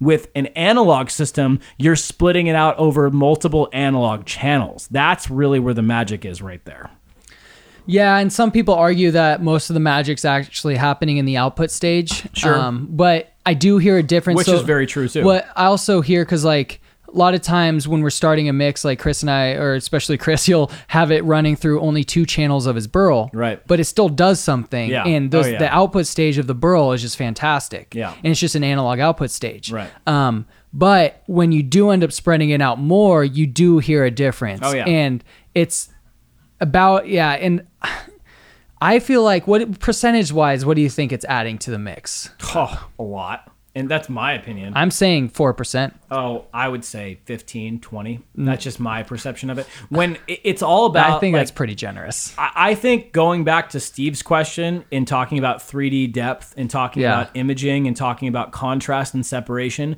just inserting a summing mixer, I feel does that tenfold. I feel like the Burl does it because with the like the dangerous D box summing, I feel like it's maybe two percent at the most. No, I- think, you know, because I, I started just in the last few days since we hooked up my D Box Summer, which I haven't used in a while. I've been running some random things through it. It's just, it's so clean. It's not as drastic. Like with the Burl, it's such a colored unit. Like it can be clean that I think it's easier to detect and they have a whole different mechanism there.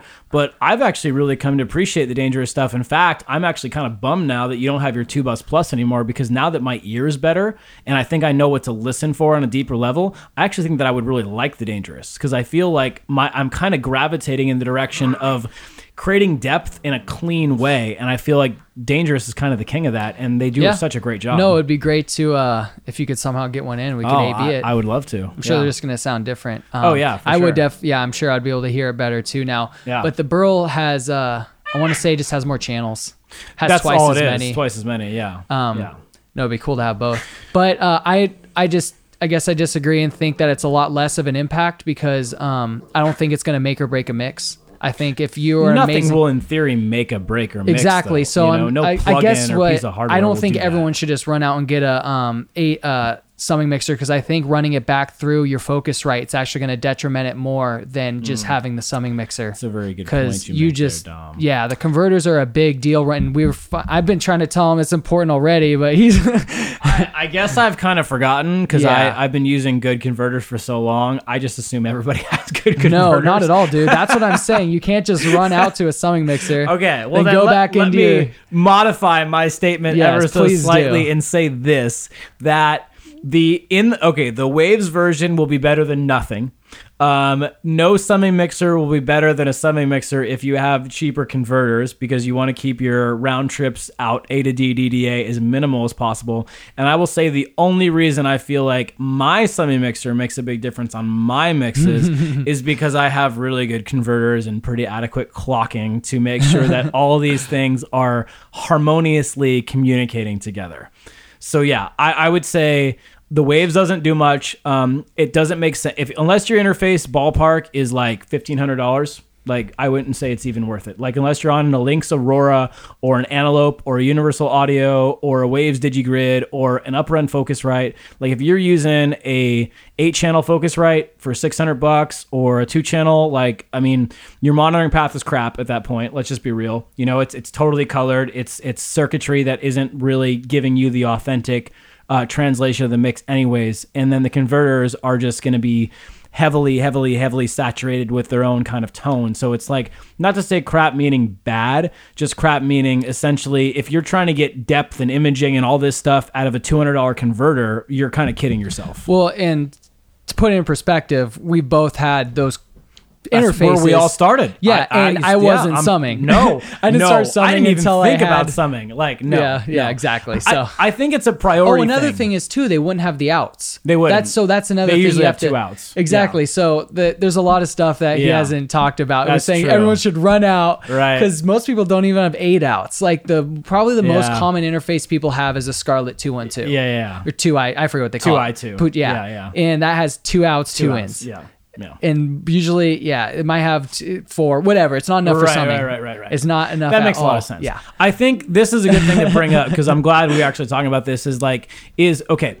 Like put it this way: it the the digital counterparts for stuff like summing, like you can't. It's it's called analog summing for a reason. You know, you're splitting things between multiple channels. All those channels have circuitry. The inputs have circuitry. The output. You're you're getting man-made products. You know, like literally crafted by hand. Whereas the digital component, you're still running through the exact same output chain, signal path, monitoring path, converter path, etc. Nothing can really improve that radically. If if you're trying to create an analog summing five, which in my opinion would be for width, depth, and clarity, right? To give yourself a more The big three. The big three.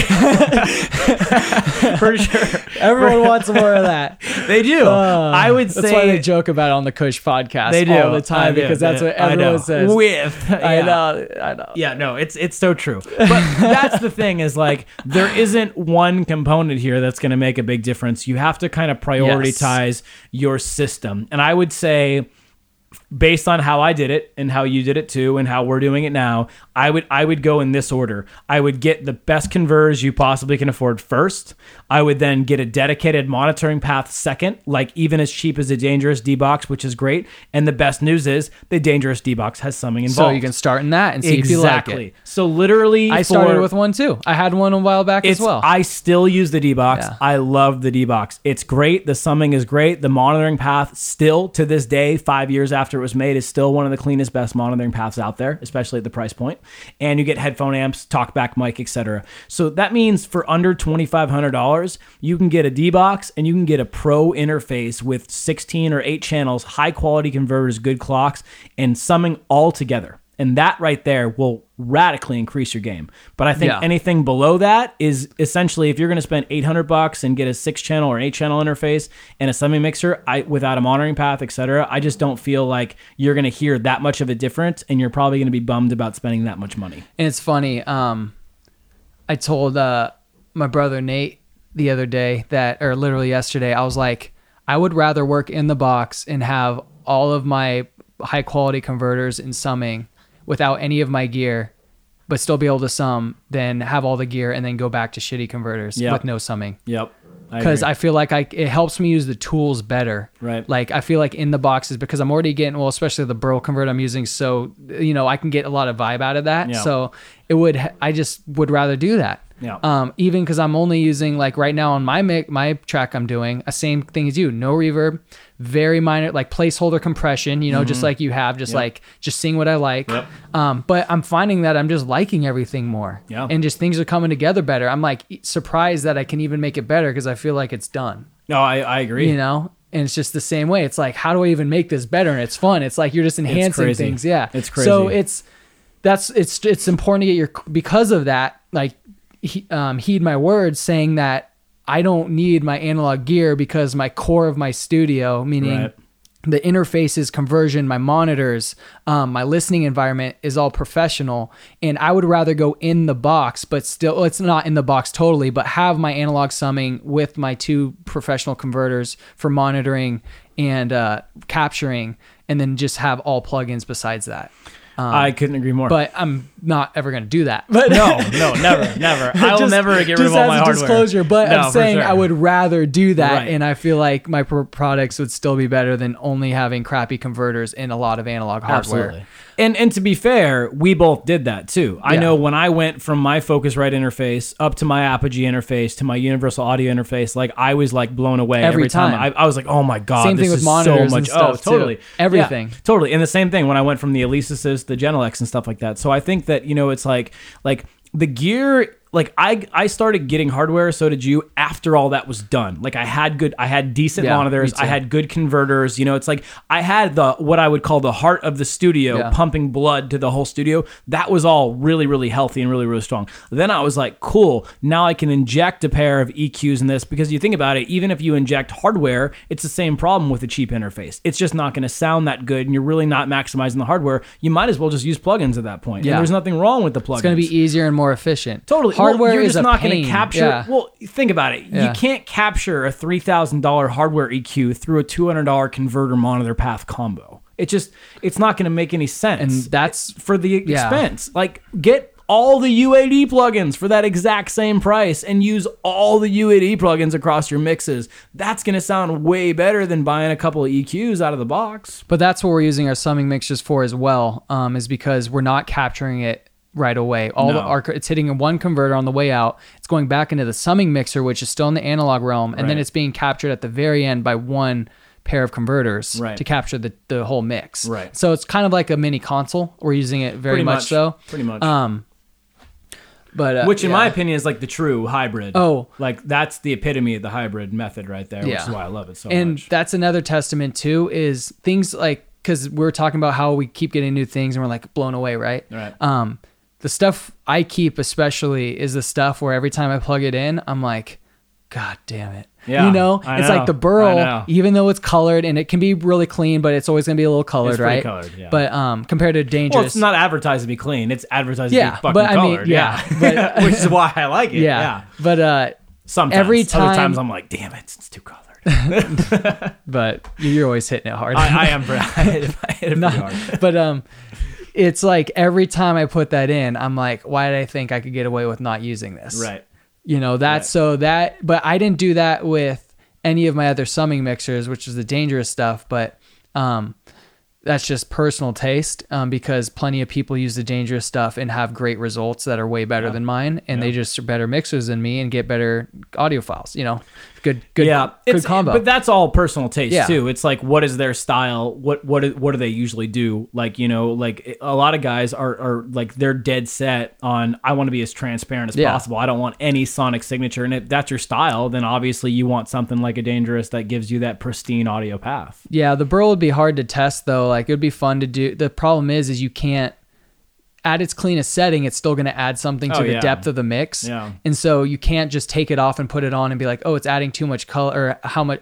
Really see how much color it's adding Yeah. because you're always going to be hearing the width and the depth, and you're always going to think it's better. Right. Uh, You know, I'd always take that Sure. over the little bit of Oh, color. absolutely. Because it can get really Oh, clean still. But I don't yeah. mind the color at all. I, I think Yeah, at it's, cleanest setting, I honestly can't even. I don't no, hear. no, it, sounds, yeah. it sounds clean. the problem is, is it's hard, easy to get past that. Oh, yeah. is this dangerous Oh. stuff stays clean all That's the, the thing, way. is, like, I- I think- there's no gain staging issues. I, I will say this that like, and this is again like anybody could agree or disagree. just or rant- or just rambling rant. now, just for fun. We love talking about we, this. We, we do. We do I would say this that if you're gonna choose, if you're if you're thinking about a summing mixer, get yourself one with tonal options because I think that was my only gripe with the dangerous and why I didn't go that direction. Is it does clean, it does clean damn well, but that's all it does. the two bus plus though has tonal options. It does, and that's what I'm saying. Yeah. Like, yeah, like go with a model like that that gives you that. Like the Burl, the harder you hit it, the the difference it changes. Yeah. The Phoenix Audio just made one that's really the same way. The the Neve summing mixer is really great. You can hit it harder, set it soft, Mm-hmm. just like a Neve. So it's like the thing is, I would say get something that like you, if you don't know what your style is yet, you don't know what you're trying to do mixing wise. Spend a couple extra bucks, get the extra transformers, the plus six option, the headroom option, the couple features some of these offer, and you know have a versatile box at your disposal. That's really where you're gonna feel like the most bang for your buck versus committing to one sound that you read somewhere or watched a couple videos and think that's cool, but you don't really know if that's the, the sound you're gonna want to be your sound. So that's kind of my only piece of idea. Piece of idea. Cool. So um that uh that's how we like to use our summing. It's completely different than the Waves NLS thing. Um That's not summing, man. It's- Sorry. it's just- I hate to break it to you, but it's not. I mean, but if you it- know that. I think he knows that too. That's why he's frustrated. No, I don't think he's. Fr- I think he's just he likes what it does. He says it makes a world of difference, and I feel like if it's working for you, then perfect. Yeah, you know, it's it's gonna give color. Totally. It's gonna give some sort of saturation, and it's gonna be awesome. It You know, I mean, it's like I- it's just not comparing it to what No. we're working with. It's just different But I will different say this, which is cool. If you think the NLS sounds good, use the shit out of that and wait till a year from now when you get to get a summing mixer. Because they like if you're that excited about the NLS, which I was, I used it for over a year on all my mixes, and I was fucking pumped about it. You're gonna be that much more pumped. And I think that's the best part about music production, audio engineering is like each next step Yeah. is so exciting. So use the tools you have now with passion, like be super grateful for them and just know that your sound just evolved getting the NLS summing mixer and when you're ready to jump ship to some other converters and a better one, like you're going to be all that excited all over again times like a 100. And I think, like, I don't know about you, but I definitely started loving tone, like from Oh, yeah. the gear, Oh yeah. like You know mixing me, I use most of my gear just for tone. No, but now I really enjoy clean almost Oh, more. love clean. You know? Love so it's like it's it's almost like a professional sound is choosing when to use tone. Right. And it's like really like cuz that's contrast again. It's Right. choosing what has the character. Right. And it can be pretty subliminal like especially Oh, yeah. if you're not if you're just average listener that has no interest in audio production, all of this is subliminal. They have oh. no idea what they're listening to. Oh. just when that vocal super distorted, to convey the yeah. emotion or the feeling and emphasize what's in the mix that you need like like a good example of that would be like in my opinion if it's a grungy song like i remember a while back dom and i mixed like the same track Yeah. and it's like i i listen to his i listen to mine i'm like wow this is cool there's such and we talked about this on previous podcasts like previous takes but it's like the song had an essence that as a mixer like your job like on the more spiritual side of things is to like close your eyes and tap into that and use the tone to make things more emotional. Like if the singer is growly and raspy, that's a great thing for a tone. If the guitar is this beautiful harp like, you know, thing that's so perfect and pretty, clean it up, you know, make it as pristine as you possibly can and really preserve that essence in the mix. Yeah, that was interesting. That was a fun little thing because Yeah. I I went into it trying to mix the way I did it, and my style of mixing is wide, and I want to make things sound clean and wide. I just love that sound, Sure. and It's a great sound. I just I'm probably gonna end up getting clients that like that sound Sure. more and more because Yeah. that's just my style. And the song didn't call for what I did, and I was also like things changed so much in a year. Of I would have they do. mixed that That's- song if I know when it wasn't if that one wasn't for a client or anything, and I was just having fun to get it, and it was yeah, that was awesome. Yeah. Uh, um, yeah, but if you're mixing for someone and they give you something, then let the song tell you what to do. Don't like I would never put my predispositions of automatic before I even went listen to that mix. I was like, I'm gonna try to make things sound wide and processed and professional and like way too studio quality. And it was like I transformed the song, like it wasn't the same song anymore. No.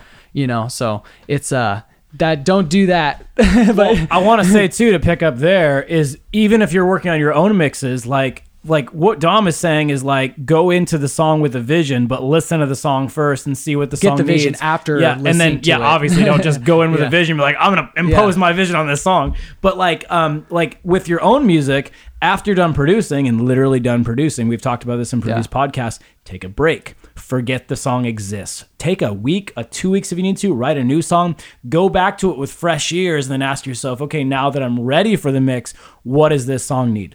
And I think that is Yeah. probably the most. It, it takes a little while to put out music, and the process is a little bit longer. But I feel like you'll be way happier with your mixing if you can truly be objective. And if you rush out of producing and into mixing too quickly, I think that you're a little biased, and you're probably going to make decisions which really don't capture the emotion of the song because you're trying to strengthen your sound design or your production technique, and that might not be the song those might just be the elements of the song that you like. So I think removing yourself to see the big picture of the whole song versus the little details that you composed is a really healthy thing to do as a producer who's also engineering his own music. Yeah, when I go into a mix, um, especially if it's not mine, like I like to, you know, some people are trying to just be mixing engineers and not make their own music. Um, I go in thinking I'm not gonna have to do anything to this, because then you don't. That's a great approach. Because then you don't. I'm, I don't even need to touch a fader. Because Be then you start. yourself, No, yeah. and then but then you more. you go into that thinking, oh, I don't need to do anything. But then you're like, wait, this balance is all wrong, and so you're like, I need to do this, and then it's like, okay, now I'm done, but the vocals are way too pokey. Now they're too dull. Like you know, let things come up naturally. Because I think I used to read. We all, I still do, and like watch podcast or watch pod, uh, listen to podcasts and get a lot of info on how to do different techniques. Still, I don't implement them right away because I learned it. I wait until the song calls for it, like dynamic EQ. That was honestly the first time I've ever used it in a mix because I thought I needed it. Because I just, it's unlike you. I just don't rely on it a lot. Yeah. But I had that in the back of my head, and I learned about dynamic EQ at least a year ago, and on someone I've used it not on my own mixes, but on someone else's, and I was like, I need to use this. And so I didn't rush to use it because I didn't need to. I probably experimented with it in the past, but just didn't feel like it was necessary or something. But yeah, so just less is point. more. But then at the end, you might have the whole mix freaking crushed and saturated because you thought it needed it. But don't go in thinking this is my style and it needs it. Just think, oh no, I need a little bit more on that saturation plugin. Oh, I need a little bit more on my compressor. Then by the end, you just do little steps. And I feel like that's great. And that helps with the breaks because when you come back, you can be objective. Even breaks during the day. key. If you have a timeline, like an eight hour timeline, giving yourself a good break in the middle instead of going through it will be better, even though you have less Oh, missing I time. feel it's paramount. I feel Yeah. like if you don't, you're probably making bad decisions. Oh, yeah. because your ears will get fatigued, you will get biased, and it will be bad. Um, yeah, I think if I could end with anything, it'd be Yeah. that um, you know, like Dom was talking about, kind of having a style going into hit of you know what he's trying to achieve as a mixer. I think it's really good to have that vision and have like an idea of what you want.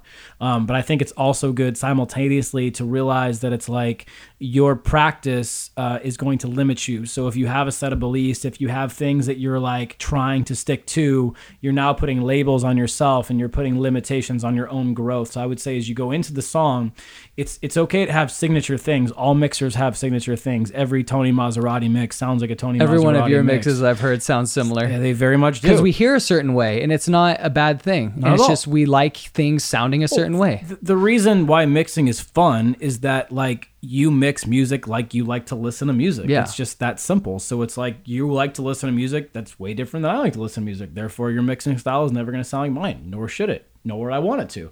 So that's the cool part.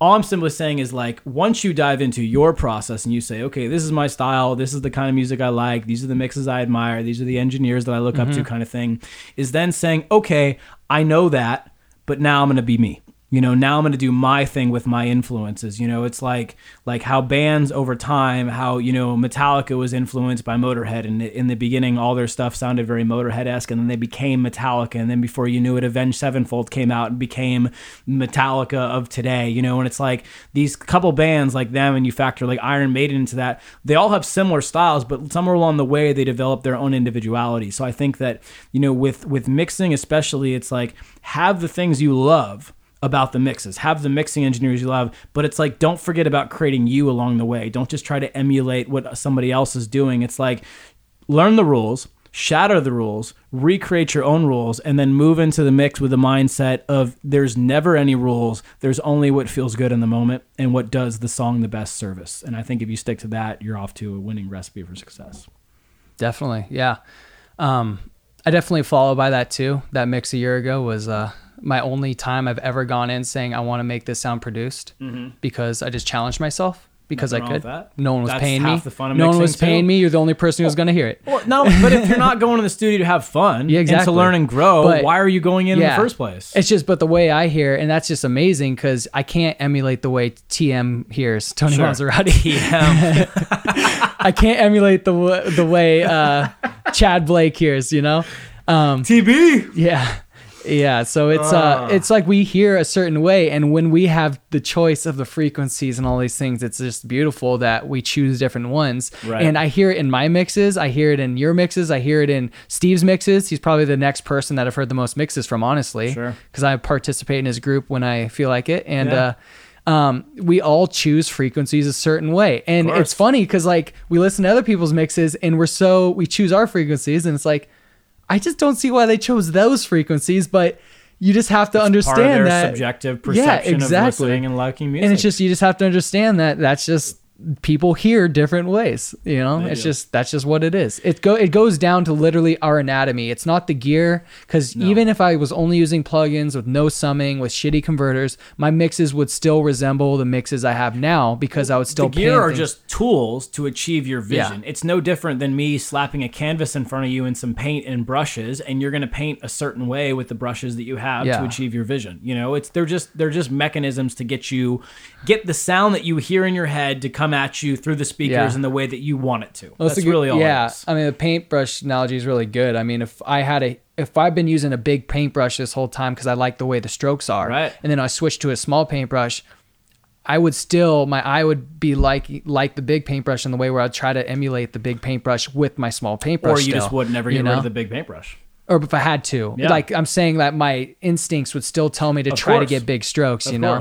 Yeah. So um but get the gear, get the stuff that aligns with you. If you love that NLS summing to bring it back, Yeah. if that aligns with you and you've been at, you've been getting good compliments or any good vibes from your mixes, you like it, you're having fun with it, use it. Use the shit out of it. Don't let anyone change it. If you hear real summing, real analog summing and you still like the NLS cuz he just vibes with you, Right. still use it. You know, not one's better than the other cuz that's comparing and that's the thief of joy. But one Boom! can align with you better. And for Right. Chris and I, we align with these really elaborate, expensive setups that we would not want to impart on everyone else because it's just a bucket of money. it is it is a bucket a, the buckets really Yeah. of money uh, okay uh, as a final final thought i'll say this that No, we the-. Yeah, we're just gonna keep talking until we Fan- decide to stop. fantastic Just, all uh, we don't have to finalize anything. Oh, we don't live it live it in the moment. Yeah. Um. Okay. I, the only reason, the only reason that I have dumped these buckets of money into this is because, in my awareness, as this person I call Chris, I'm aware of this existence. I may have come here before. I'll probably come here again. I don't quite know. But all I know is, as this incarnation of Chris, I like music and I like the tools that are involved in music. And to me, it's funny because I, I just spent time, I won't say who, but with like a, a quasi famous engineer slash educator. And I could tell that like the approach that he had towards gear was like, they're just tools. You know, Th- they're not they're they're fun, you know, but they're like I have this because it does that. Like when I look at my gear, I'm like, "Oh, my this thing is so fucking cool and I've wanted one of these my whole life and it's not like I'm excited about it. Like it, it gets me it makes me feel good, you know? So it's like Gets you I've in the studio more. it it does, and it makes me feel more creative. And Yeah. I'm not saying that you don't you don't need money to be creative. You don't. You absolutely don't. It's it's more like for where I've gotten in my process. Like I'm gonna die one day. This existence of Chris is gonna be over, and I just want to spend it doing things I love, and I want to spend my time doing things that I enjoy. And for me, I just felt like I didn't want to not experience all the hardware I possibly could in this life because that's a component of my ego and my reality and my personality that I really like. And I don't think it's wrong to indulge that. So am I not paying bills? No. Am I not like taking care of people I need to take care of? No. Am I still not being generous? No. Like my addiction to gear is not consuming me. Mm. I just see it as like, hey, I understand I have a slight problem with gear and that's okay. But like for me, it justifies my experience. And because of that, I'm okay with it. I mean, just look at anyone's like any pros back room, you know, even if they're in the box now, Andrew Scheps still has 100% of his gear, you know. 100%. And it's like, that's even worse because he's not even not using even it using anymore. Look at Pensado. He's got a warehouse full he of still, gear. he, yeah, he still uses stuff though. Yeah, but, he's got yeah, literally yeah. like a dozen API 550A vintages that are sitting in a box somewhere because he bought them for $75 back in the 80s off some guy at a pawn shop. Yeah. That's a whole different level. yeah, so that is some crazy. That's some crazy shit That's right some crazy there. shit, man. But it, uh, Yeah. also, what I was gonna say is like, like the reason I enjoy hardware, it's like a backwards, it's a backwards stereotype because like a lot of these guys, and this is what confuses me about people that are talking all this stuff. But I'm 100 percent in the box. It's like good for you, Andrew Scheps, but it's like he's just wants some change in his life, like.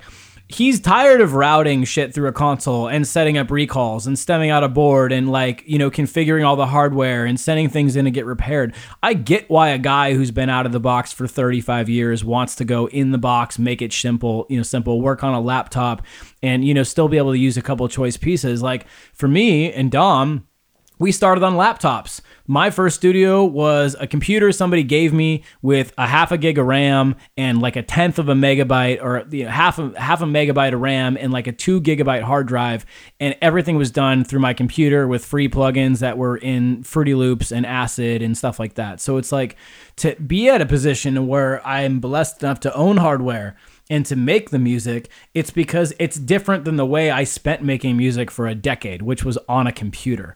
So the fact that I get to use the computer now in conjunction with the hardware is really cool for me because it makes my experience more exciting. But if I guarantee, I guarantee if I learned on hardware and spent 30 years behind a desk and said I can do all this from a laptop now and it sounds pretty good and I can have all my Neve stuff, my Shadow Hills and all this stuff, then I'd be pretty excited too. So I think like the the cool thing is the evolution. I know we've talked about this a lot in, in, in different podcasts, but it's like in the concept of analog summing converters, like music never gets old. Like the process never gets stale. You're always growing, you're always evolving. Your ear is getting better, your tastes are defining, your palate is changing, your skills are sharpening. Like there are so many factors here that come together. Every step is exciting. Every new converter, every set of new monitors, every pair of headphones, your first piece of hardware, your last piece of hardware, your patch bay, the cables, like a word clock, all these things are like equally as exciting. So I would say like just go at your own pace and just remember that like just to be grateful for what you have and use the tools that you have. And just don't get bummed out about what you don't have. I know a lot of people don't which is really cool especially that listen to us. They're you know come at things from a very grateful approach. But it's like i think that that for me is like the the center point. And if you stay aligned with gratitude you know and you are grateful for what you have and you are happy and you are treating people in your life well and you're living in a state of passion and you're eating well and you're doing things you're going to manifest more you know more plugins more gear more opportunities working with more talented people and stuff like that. And that's a really cool feeling to know that it is a constant state of evolution. So i think that's the best part about it is any dollar you spend is a dollar in the right direction. Any hour you spend is an hour in the right direction. It's just up to you to how deep you want to go into the process and you know where you want to be at the end of the rainbow. Sorry. That was pretty long. That was pretty pretty long. Oh shit. Um, oh shit. We're at like oh fr- we're at like hour and a half. We gotta get out of here, man. We do got to get out of here. This is by, by far we could have cut this into two podcasts. God damn. No, that's great stuff, man. It is um, great I'm just being facetious. Uh, I know you were Dom. I know Um, you were. Cool. Um, Anything you want to add? I got nothing else to say. I'm gonna get a T. no, yeah, we're done. We got to go take some caps out of an API 2500 Mm, we do. plug-in version. Plug- of course, yeah. We're gonna we're gonna reverse engineer that bitch. Peace. We love you all. Later, guys. Bye.